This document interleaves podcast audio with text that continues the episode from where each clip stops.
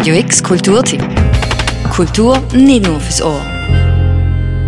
Sich mit fremden Federn schmücken, inszenieren mit dem Besonderen, das hat man im Holland vom 17. Jahrhundert nicht mit Instagram-Filters gemacht, sondern mit importierten Schmuckstücken aus dem Orient.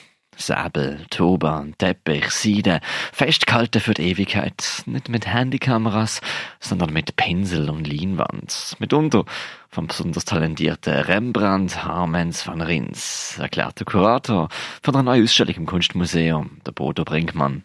Äh, wir haben ja eine Rembrandt-Zeichnung etwa, die eine Gruppe von turbantragenden Männern zeigt. Und man weiß es nicht genau, aber diese Zeichnung, es gibt drei oder vier dieser Sorte, wir haben eine aus der Universitätsbibliothek in Warschau, ähm, alle sind merkwürdig unvollendet, also er bricht mitten in einer Figur ab. Das heißt, man hat früher steif und fest vermutet, er war auf der Straße mit seinem Skizzenbuch und hat diese Leute gesehen. Dass der Rembrandt die Zeichnungen wirklich einfach so auf der Straße gemacht hat, kann niemand beweisen. Aber wenn man die Zeichnungen und Bilder von seinen Künstlerkollegen anschaut, dann fällt einem auf, im Amsterdam vom 17. Jahrhundert hat es auffallend viele Menschen in östlicher Tracht gegeben. Und so ist auch die neue Ausstellung, Rembrandts Orient, eine Ausstellung über Malerei, aber auch über Globalisierung und Cultural Appropriation. Handelsdelegationen, politische Delegationen. Wir haben ein Dokument, dass der Schah von Persien eine Abordnung für ein Jahr nach Holland schickt in diplomatischer Mission. Also diese Welt des 17. Jahrhunderts war sehr viel offener, als wir sie uns vielleicht vorstellen, fast so globalisiert wie heute. In neun Räumen sieht man in der neuen Ausstellung Rembrandts Orient über 100 Werke, elf davon vom Rembrandt selber. Sie zeigen dokumentarisch und doch inszeniert die Welt, wie sie damals in der Handelsmetropole Amsterdam gelebt worden ist. Orient ist hier immer ein Wort, wo in Anführungszeichen gesetzt werden muss. Im Rahmen von der Ausstellung ist es ein Platzhalter für alles, was nicht europäisch war. Also alles, was im eurozentrischen Bild als exotisch verstanden worden ist, erklärt der Bodo Brinkmann. Ja, das ist ganz erstaunlich. Die Bezeichnung Orient ist fast gleichzusetzen mit exotisch nicht europäisch. Also gemeint ist östlich von Europa. Es kann aber auch die Nordküste von Afrika sein, denn die gehörte damals auch zum Osmanischen Reich. Das Handelseinzugsgebiet ist dann auch bis über den indonesischen Raum über bis nach Japan gegangen und dann gerade noch einmal weiter.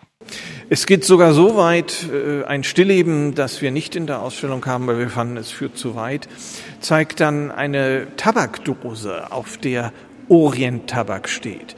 Dieser Tabak kam aber aus Brasilien. Damals importierte man noch nicht aus der heutigen Türkei Tabak, sondern äh, der kommt ganz eindeutig aus den niederländischen Besitztümern, äh, Besitzungen in Brasilien. Ja, und da ist dann trotzdem Orient, obwohl es eigentlich die andere, die gegenüberliegende Himmelsrichtung ist. Sehnsucht nach Ferne ist im Holland vom 17. Jahrhundert gesellschaftlich also sehr verankert gewesen. Das liegt mitunter daran, dass die biblischen Geschichten sich in diesem Raum abgespielt haben. Das liegt vermutlich aber auch daran, was einfach modisch schick war. Die Idee aber hat vor allem die Klischeevorstellungen bedient. Authentisches Versagen wir mal nach östlichen Kunstschaffenden, das hat kein großes Interesse gefunden.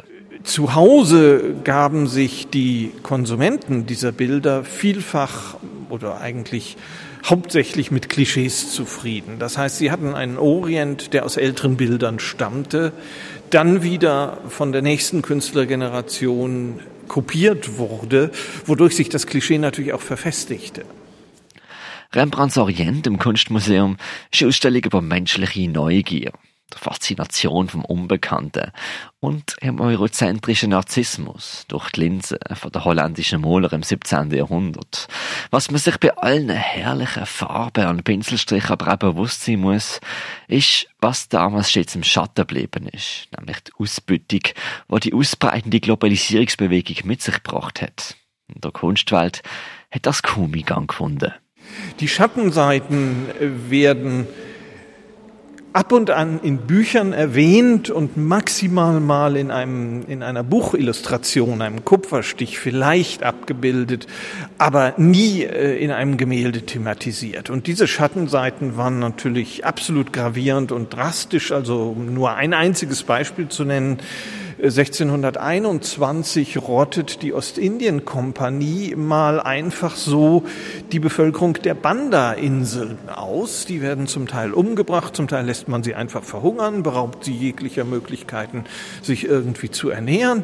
Und dieser Völkermord äh, deswegen, weil man um das Monopol im Muskathandel äh, fürchtet. Also Skrupellosigkeit war damals gang und gäbe. Nicht nur bei den Holländern, aber auch eben im, im, in der Vorgehensweise der Ostindien-Kompanie. Behaltet das also im Hinterkopf, wenn ihr die wunderbaren, schmuck- und prunkvollen Bilder anschaut.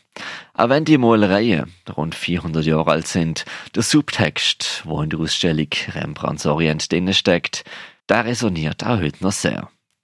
Und gut zu wissen, im November könnt ihr jeden Mittwoch zwischen 5 und 8 Uhr oben diese Stellung auch gratis anschauen.